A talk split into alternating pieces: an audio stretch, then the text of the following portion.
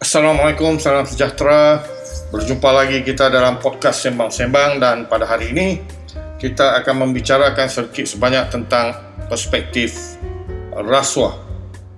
Ah, di manakah letaknya moral dan kompas kehidupan individu dan seterusnya implikasi rasuah ah, ke atas ah, diri sendiri dan juga kepada negara yang tercinta. Ini rasuah uh, berleluasa? Kalau kita lihat dalam social media uh, posting daripada MACC atau SPRM setiap hari ada sahaja tangkapan uh, berkenaan dengan rasuah. Dan yang paling sedih kebanyakan yang melibatkan bangsa kita sendiri. Jadi di manakah silapnya kewujudan rasuah dalam masyarakat kita ini Ya, hari ini saja kalau kita tengok posting MACC di social media Facebook, uh, dah ada lagi tangkapan. Satu daripada pengurusi koperasi dan satu lagi daripada penyalahgunaan kuasa dalam uh, jabat tanah uh, yang mana dialih hak milik secara gelap. Kita yang duk tengok posting dalam social media pak-pak rasuah ni, kita sendiri naik malu tetapi kadang-kadang inilah dia orang katakan uh, sesal dahulu itu pendapatan. Sesal kemudian tiada berguna. Beberapa hari lalu di Sabah kalau kita lihat uh, posting dalam Facebook MACC juga uh, pegawai immigration yang didenda RM30,000 uh, kerana mendapatkan rasuah semasa bertugas.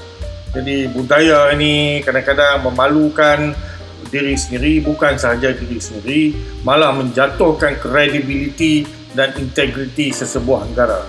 Exemplary. Contoh kadang-kadang kalau kita lihat ni diperkatakan kepimpinan melalui tauladan.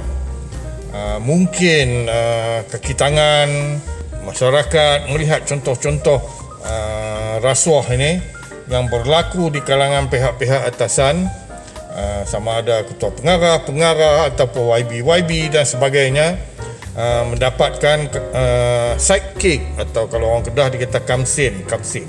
Mendapatkan kamsin dalam apa jua yang dilakukan, projek, pembahagian projek dan pelbagai lagi. Dan selalunya dalam perspektif psikologi manusia ni, pekerja jarang ataupun uh, sukar untuk mendengar betul-betul apa yang diperkatakan namun paling berkesan masyarakat, pekerja, ah, murid-murid sekolah ataupun murid-murid di IPT melihat apa yang sedang berlaku dan inilah menjadi satu contoh tauladan. Ah, baru-baru ini pun SPRM ah, ada mengeluarkan satu statement ataupun uh, isu yang mana uh, pelajar-pelajar IPT ini uh, banyak ke arah un- untuk meniru gaya-gaya uh, budaya rasuah. Jadi perspektif pendekatan psikologi uh, memang betul uh, falsafah menyatakan the fish rots at the head. Ikan tu dia busuk daripada kepala dia dulu dan busuknya itu kadang akan merebak daripada kepala turun ke badan dan seterusnya turun sampailah ke ekor. Jadi kadang-kadang kita berfikir juga eh, kalau bos boleh buat, bos boleh dapat sidekick, bos boleh dapat commission, bos juga boleh meminta-minta dalam uh, mesyuarat uh, penyelarasan projek dan pelbagai Ha, kadang-kadang bos katakan ah, dua, jangan lupa ya 20% ni saya punya. Ataupun bos mengatakan oh sekarang ni Apple iPhone keluar brand yang baru. Ha, jadi ini uh, menyatakan bahawa you kena belilah kat i1 kalau you nak projek ni. Meneri, menumbuk dan menerima tumbukan rusuk sekarang ni dalam zaman sekarang ni menjadi satu budaya trend ataupun dikatakan menjadi darah daging dalam uh, pergerakan masyarakat uh, kita hari ini. Jadi sedih sekali ya. Uh, kalau kita lihat bab agama, kita akan sentuh sikit hukum hakam agama tentang rasuah. Uh, ada juga puak-puak yang boleh memutar belikkan fatwa menyatakan rasuah ni okey. Jadi ini yang kadang-kadang uh, merosakkan budaya bangsa kita. Dan kalau kita lihat uh, posting terkini MACC Force dalam uh, uh, social media Facebook, seorang pemilik syarikat teksi bergelar Datuk akan didakwa di mahkamah besok atas dakwaan meminta dan menerima rasuah daripada seorang individu kononnya bagi membantu menyelesaikan kes rasuah yang sedang dibicarakan. Jadi yang ni satu hal lagi. Uh, credibility dato ataupun uh, whatever lah yang berpangkat ni sekarang ni kalau kita lihat uh, integriti dah hampir lupus. Uh, kadang-kadang uh, istana atas syur kerajaan menganugerahkan uh, pangkat datuk datuk sri tan sri dan sebagainya yang ni satu appreciation daripada istana dan juga uh, orang ramai. Jadi jagalah sikit integriti diri ni. Kalau dah dapat uh, contohnya kalau dapat datuk atau datuk sri tak semestinya kita nak kena tukar gaya kehidupan daripada bawa kereta Proton kita nak bawa uh, Bentley dan sebagainya yang tu salah kita kan di sini. Yang tu adalah ciri-ciri yang mendorong kita ke arah mendapatkan uh, pendapatan secara gelap. Dan uh, kita tak pernah terfikir eh, nak pakai baju oren. Dan bila kita buat sedemikian jika ditangkap maka pakailah uniform oren. Memalukan diri sendiri, memalukan keluarga. It's a shameful act actually. Dan fakta seterusnya, hilang pegang, pegangan keagamaan yang mana timbulnya perspektif uh, bab dunia ni bab dunia lah. Bab agama, bab agama.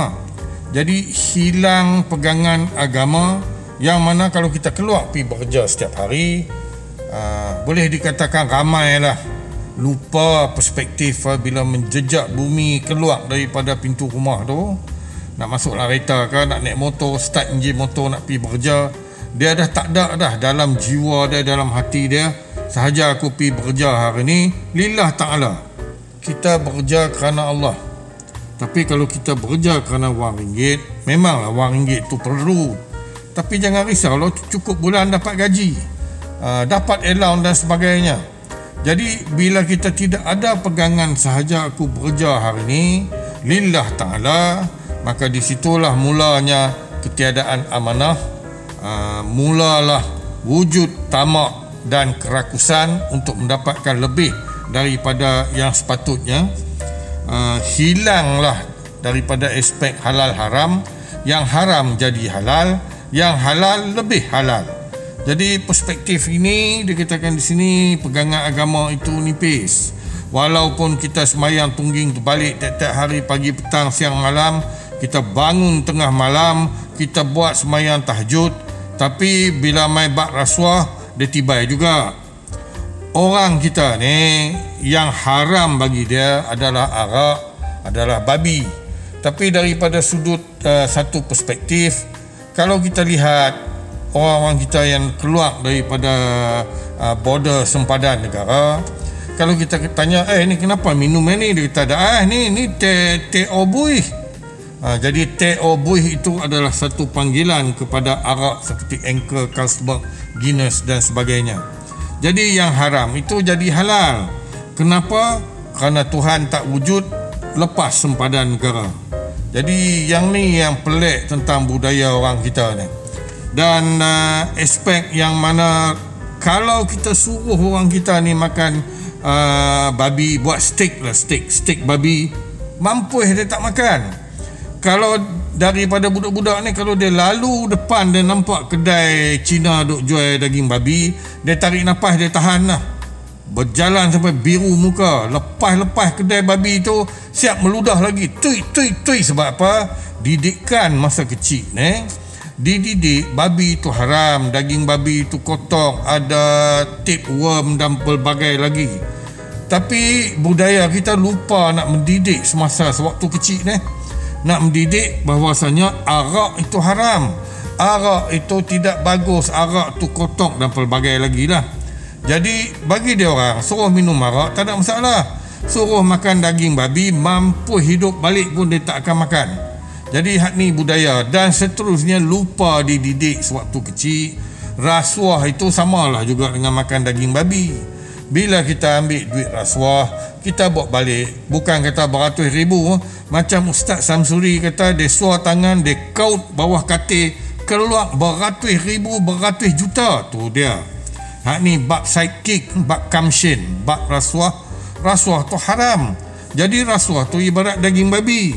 Bila kita bawa balik duit rasuah kita beli makanan kita bagi anak makan mak makan pak makan tok nek makan Berapa kandang babi dah kita bagi anak-anak keturunan kita ni makan.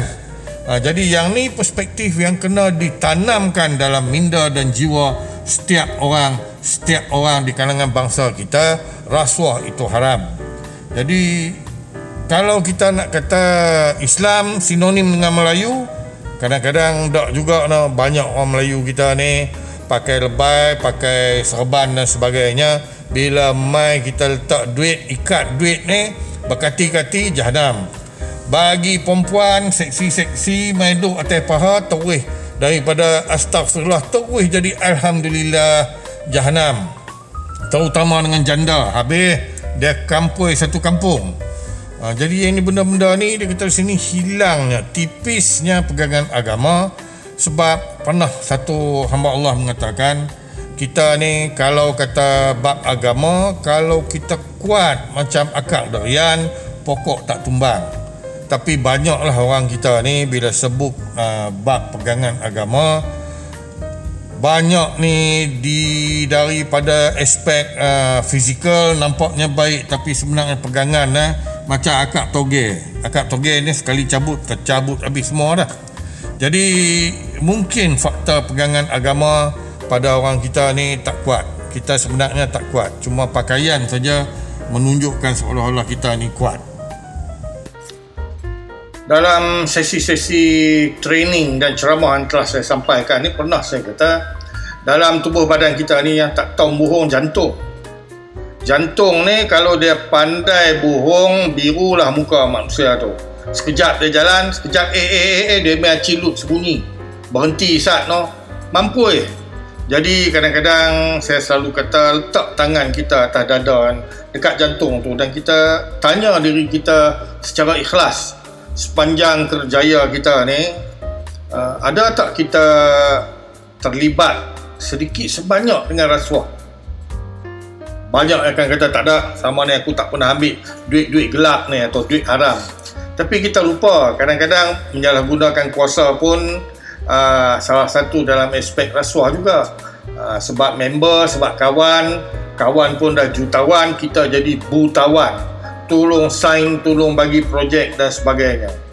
Bagi saya lah kalau kata nak tolong kawan-kawan ni biarlah tolong secara betul. Ikut prosedur tata cara yang disenaraikan oleh SOP kerajaan. Uh, yang tu mungkin tak salah. Kita buat kerja ikut by the book tapi kadang-kadang kalau kita betul-betul tanya diri kita bab aspek rasuah ni rasa saya lah.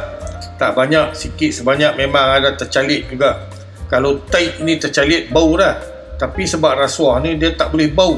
Bila tak boleh bau ni kadang-kadang kita senyum lah jadi yang buat uh, uh, tindakan ataupun buat kerja yang tak ikut SOP, ikut uh, hawa nafsu. Kalau tak kena tangkap, tak apa. Kalau kena tangkap, bukan saja diri sendiri yang malu, merengkok dalam penjara, kena bayar denda dan sebagainya. Sekarang ni, satu negara boleh lihat dalam posting MACC. Uh, jadi, keturunan pun kita malu jugalah. So, kadang-kadang kalau saya nak syorekan kepada MACC ni, kepada SPRM, baik kita buat macam KKM KKM ni hari-hari dicartakan uh, tentang kes-kes COVID ni. Negeri ni berapa negeri ni berapa. Uh, kalau SPRM pun buat sedemikian tapi bukan kita catatkan kes COVID kita catatkan jabatan mana kementerian mana yang tertinggi dalam amalan rasuah setiap negeri dan secara negara keseluruhannya uh, yang ni mungkin ada impact kepada sesuatu jabatan kepada sesuatu kementerian. Jadi mungkin pihak MACC Force pihak SPRM boleh fikir-fikirkan uh, cadangan ni. Satu lagi fakta yang ada impact ke atas uh, budaya rasuah ni. Tidak seimbangan pendapatan. Yang ini pun menjadi satu faktor ke arah wujudnya budaya rasuah dalam masyarakat kita ni. Bila kita lihat orang-orang pihak atasan, pihak-pihak bangsa sawan yang dekat atas ni gaji beratus ribu sebulan. Astaghfirullahaladzim, bayangkan. Kalau gaji seratus, dua ratus ribu sebulan termasuk dengan allowance dan sebagainya, kalau pihak Marhain ni dia boleh hidup setahun, setahun lebih dengan gaji sebulan pihak bangsa sawan ni. Jadi yang bekerja ni pula zaman sekarang ni pendapatan kalau RM3,000 pun masih lagi termasuk dalam golongan uh, orang susah. Jadi di mana ada seimbangannya? Mereka yang dapat RM3,000 masih lagi tak cukup nak bayar sewa rumah atau kalau dah beli rumah nak bayar dekat bank. Uh, nak bayar uh, duit uh, duit kereta nak bayar bil-bil uh, sustenance dalam rumah api, air, internet dan pelbagai lagi. Jadi aspek 3000 yang dapat ni last kali hampir apa pun tinggal-tinggal habuk. Jadi nak bagi mencukupkan kadang-kadang di sinilah. Dia kata timbulnya uh, keinginan kalau aku boleh dapat lebih sikit. Uh, memang salah lah kalau kita ikut daripada aspek ni. Sebenarnya kalau kita tahu gaji 3000 tak cukup, balik kerja, belah malam tu kita ketiak lah jual burger ke, jual mi goreng ke, kuih goreng ke atau buka corner kopi corner. Buat kopi, teh tarik, bubuh meja kerusi bagi orang duduk sembang dan sebagainya. Lah ni tak boleh sebab musim lockdown. Uh, jadi aspek ni kalau kita tengok uh, timbullah keinginan ni nak dapatkan lebih tapi salahnya silapnya sebab ambil shortcut bila ambil shortcut ni ah di sinilah dia akan buat sidekick. Nak dapatkan uh, bantuan nak dapatkan pertolongan nak dapatkan uh, apa ni uh, projek-projek dan pelbagai lagi lah dalam aspek uh, pekerjaan ataupun position kedudukan seseorang itu yang boleh meluluskan sesuatu digunakan untuk mendapatkan sedikit ataupun banyak uh, sidekick. Dia kata di sini uh, pendapatan gelap. Jadi sebab itulah kadang-kadang sekarang ni kita lihat banyak yang uh, tiap-tiap hari ada kes MACC duk angkut. Uh, kerana dia lihat kawan dia pakai kereta mewah sikit lah uh, Honda Accord ataupun pakai BMW dan sebagainya dia pun teringin juga. Uh, tapi tak sampailah dia tak ada lah keinginan nak nak pakai lambung gini ataupun fair lali sebab hak tu untuk bangsa sawan saja yang boleh pakai. Jadi orang kebiasaan ni dia nak lah kalau dia duk bawa kereta Datsun 120Y dulu hak 4 segi tu ataupun Datsun Sunny 130Y dia teringin juga nak pakai Proton Persona tapi pendapatan tak cukup. Uh, di sinilah timbulnya keinginan uh, nak mendapatkan sedikit uh, habuan yang lebih. Jadi ketidakseimbangan uh, penggajian pendapatan uh, juga membawa kepada aspek uh, budaya rasuah ini. Jadi kalau kita lihat uh, bab rasuah ni definasi ya takrif. Rasuah yang didefinisikan oleh SPRM adalah penerimaan atau pemberian suapan sebagai upah atau dorongan untuk seseorang individu kerana melakukan atau tidak melakukan sesuatu perbuatan yang berkaitan dengan tugas rasmi. Jadi dalam konteks definisi rasuah oleh SPRM, suapan atau rasuah ini terdiri daripada wang, hadiah, bonus, undi. Ha tu dia undi. Perkhidmatan jawatan. Hmm. kenaikan jawatan dan sebagainya. Upah diskaun. Berdasarkan akta suruhanjaya pencegahan rasuah Malaysia 2009 Akta 694 terdapat empat kesalahan rasuah. Yang utama iaitu meminta atau menerima korupsi, menerima suapan, mengemukakan tuntutan palsu dan salah guna kuasa. Jadi rasuah ni kadang-kadang bukan saja uh, bagi dan terima duit. Uh, minta tolong pun atas kepentingan diri dan menyalahgunakan uh, SOP tugasan boleh juga dikirakan sebagai rasuah. Uh, kenaikan pangkat yang ada kira-kira backdoor, ha, ni pun rasuah juga uh, undi. Uh, yang ni kita tengok selalu dalam uh, PRU PRU sudah-sudah ni bagi RM200 terus undi tukar dan sebagainya. Yang ni pun dikirakan juga rasuah.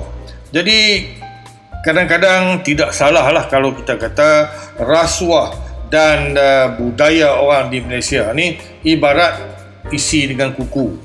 Mesti ada dekat mana tak banyak sikit sikit pun dia akan tercalit lah juga daripada aspek uh, rasuah.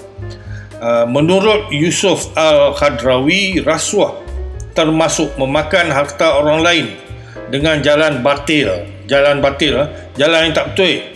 Rasuah iaitu memberikan wang kepada penguasa atau petugas supaya penguasa atau petugas tersebut menenangkan hukum untuknya dengan mengalahkan pihak lawan atau supaya mendahulukan urusannya atau melewatinya. Jadi pendekatan kadang-kadang kita tengok ada juga kes-kes uh, yang pernah saya alami ni kes accident yang mana driver van uh, seorang pemuda yang mabuk melanggar seorang uh, anak muda yang uh, menunggang motosikal terus dibawa ke hospital dalam masa yang sama uh, mereka yang menguruskan uh, keadaan uh, aksiden tersebut memberitahu uh, driver van tu tiba-tiba dalam 5 minit selepas aksiden ni bertukar. Orang tua pula mari ambil alih uh, driver van. Jadi uh, orang tua tu mengaku dia yang bawa van. Jadi tidak ada lah perspektif pemandu mabuk tetapi bila kita minta saksi-saksi yang lihat ni untuk memberi orang kata statement uh, semua tarik diri tak berani. Jadi dalam perspektif uh, dikatakan uh, investigation paper memanglah uh, driver van ni tak mabuk orang tua yang bawa tetapi hakikinya pemandu muda minum arak bawa van jadi perspektif uh, kadang-kadang dikatakan di sini mengalih keadaan sesuatu benda ni pun boleh juga dikirakan uh, satu kesalahan besar dan juga boleh dikirakan uh, aspek rasuah. Jadi fahaman kita secara hakiki ini rasuah ni adalah salah. Dan uh, pengertian daripada sudut Islam pun kalau ikut uh, rasuah ini dia kata membenarkan yang salah dan yang salah itu uh, apa jua yang kita lakukan secara batil pun boleh kita cover melalui rasuah ini. Jadi satu perbuatan yang tidak mulia yang uh, tidak uh, elok dikira curang. Jadi bagaimana pula dengan sesuatu kaum ni? Seorang ketua dalam kaum tersebut yang mengatakan uh, rasuah ini dikatakan tidak terdapat dalam hukum hudud namun perspektif rasuah ini suka sama suka lah. Yang memberi pun suka yang menerima pun suka. Jadi rasuah ni seolah-olah macam is okay. Yang ni yang kadang-kadang dia kata mendidihkan kita yang dengar yang sedang melihat apa yang sedang berlaku. Jadi apakah hukum menjadi pak antara dan Uh, dalam perbuatan rasuah ini. Yang ini kita quote dalam, dalam official website Mufti of Federal Territory ini. Uh, kita mulakan dengan firman Allah Subhanahu Wa Taala yang bermaksud dan janganlah kamu makan atau mengambil harta orang-orang lain di antara kamu dengan jalan yang salah dan jangan pula kamu menghulurkan harta kamu memberi rasuah kepada hakim-hakim kerana hendak memakan atau mengambil sebahagian dari harta manusia dengan berbuat dosa padahal kamu mengetahui salahnya. Surah Al-Baqarah ayat 188. Al-Sobuni berkata, Janganlah sebahagian kamu memakan sebahagian harta yang lain dengan cara yang tidak dihalalkan oleh Allah Subhanahu Wa Taala seperti kamu membeli rasuah kepada hakim-hakim. Dalam sebuah hadis Abdullah ibni Amir Ar Anhuma meriwayatkan maksudnya Rasulullah sallallahu alaihi wasallam melaknat pemberi rasuah dan penerima rasuah. Riwayat Abu Daud, Al-Tirmizi dan Ibnu Majah. Di sini jelas bagi kita bahawa pemberi dan penerima rasuah adalah dilaknat oleh Allah Subhanahu wa taala dan Rasulullah sallallahu alaihi wasallam. Namun bagaimana pula orang yang menjadi orang tengah bagi aktiviti tersebut? Bagi menjawab soalan di atas sebenarnya terdapat nas yang jelas daripada Rasulullah sallallahu alaihi wasallam melarang perkara tersebut dalam sebuah hadis menyebut dari Tauban radhiyallahu anhu maksudnya Rasulullah sallallahu alaihi wasallam melaknat pemberi rasuah, penerima rasuah dan perantara yang bersifat penghubung antara keduanya. Riwayat Ahmad Al-Tabrani dalam Al-Mu'jam Al-Kabir Al-Bayhaqi dalam Syu'ab Al-Iman dan Al-Hakim dalam Al-Mustadrak kaedah fikah juga menyatakan maksudnya menolong perbuatan maksiat juga adalah merupakan maksiat. Jadi di sini menunjukkan mereka yang terlibat dengan rasuah termasuk orang menjadi pemudah cara adalah dilaknat. Para ulama sebahagiannya menafsirkan maksud dilaknat dengan makna ia termasuk dalam dosa besar. Dengan sebab itu Al-Imam Al-Zahabi memasukkan rasuah ini dalam dosa-dosa besar melalui kitabnya Al-Kabair. Jadi kadang-kadang pelik ya bila kita tengok ada juga yang dikatakan ulama atau ular mak. Saya tak tahu yang mana satu betul lah. Dikatakan rasuah ni okey. Rasuah tak termasuk dalam hukum hudud dan rasuah ni pula suka sama suka. Pemberi pun suka, penerima pun suka. Of course lah penerima rasuah ni suka. Jadi mungkin kita mengalihkan uh, fatwa ni untuk kita menegakkan perkara yang basah, menghalalkan yang haram dan juga menghalalkan yang halal.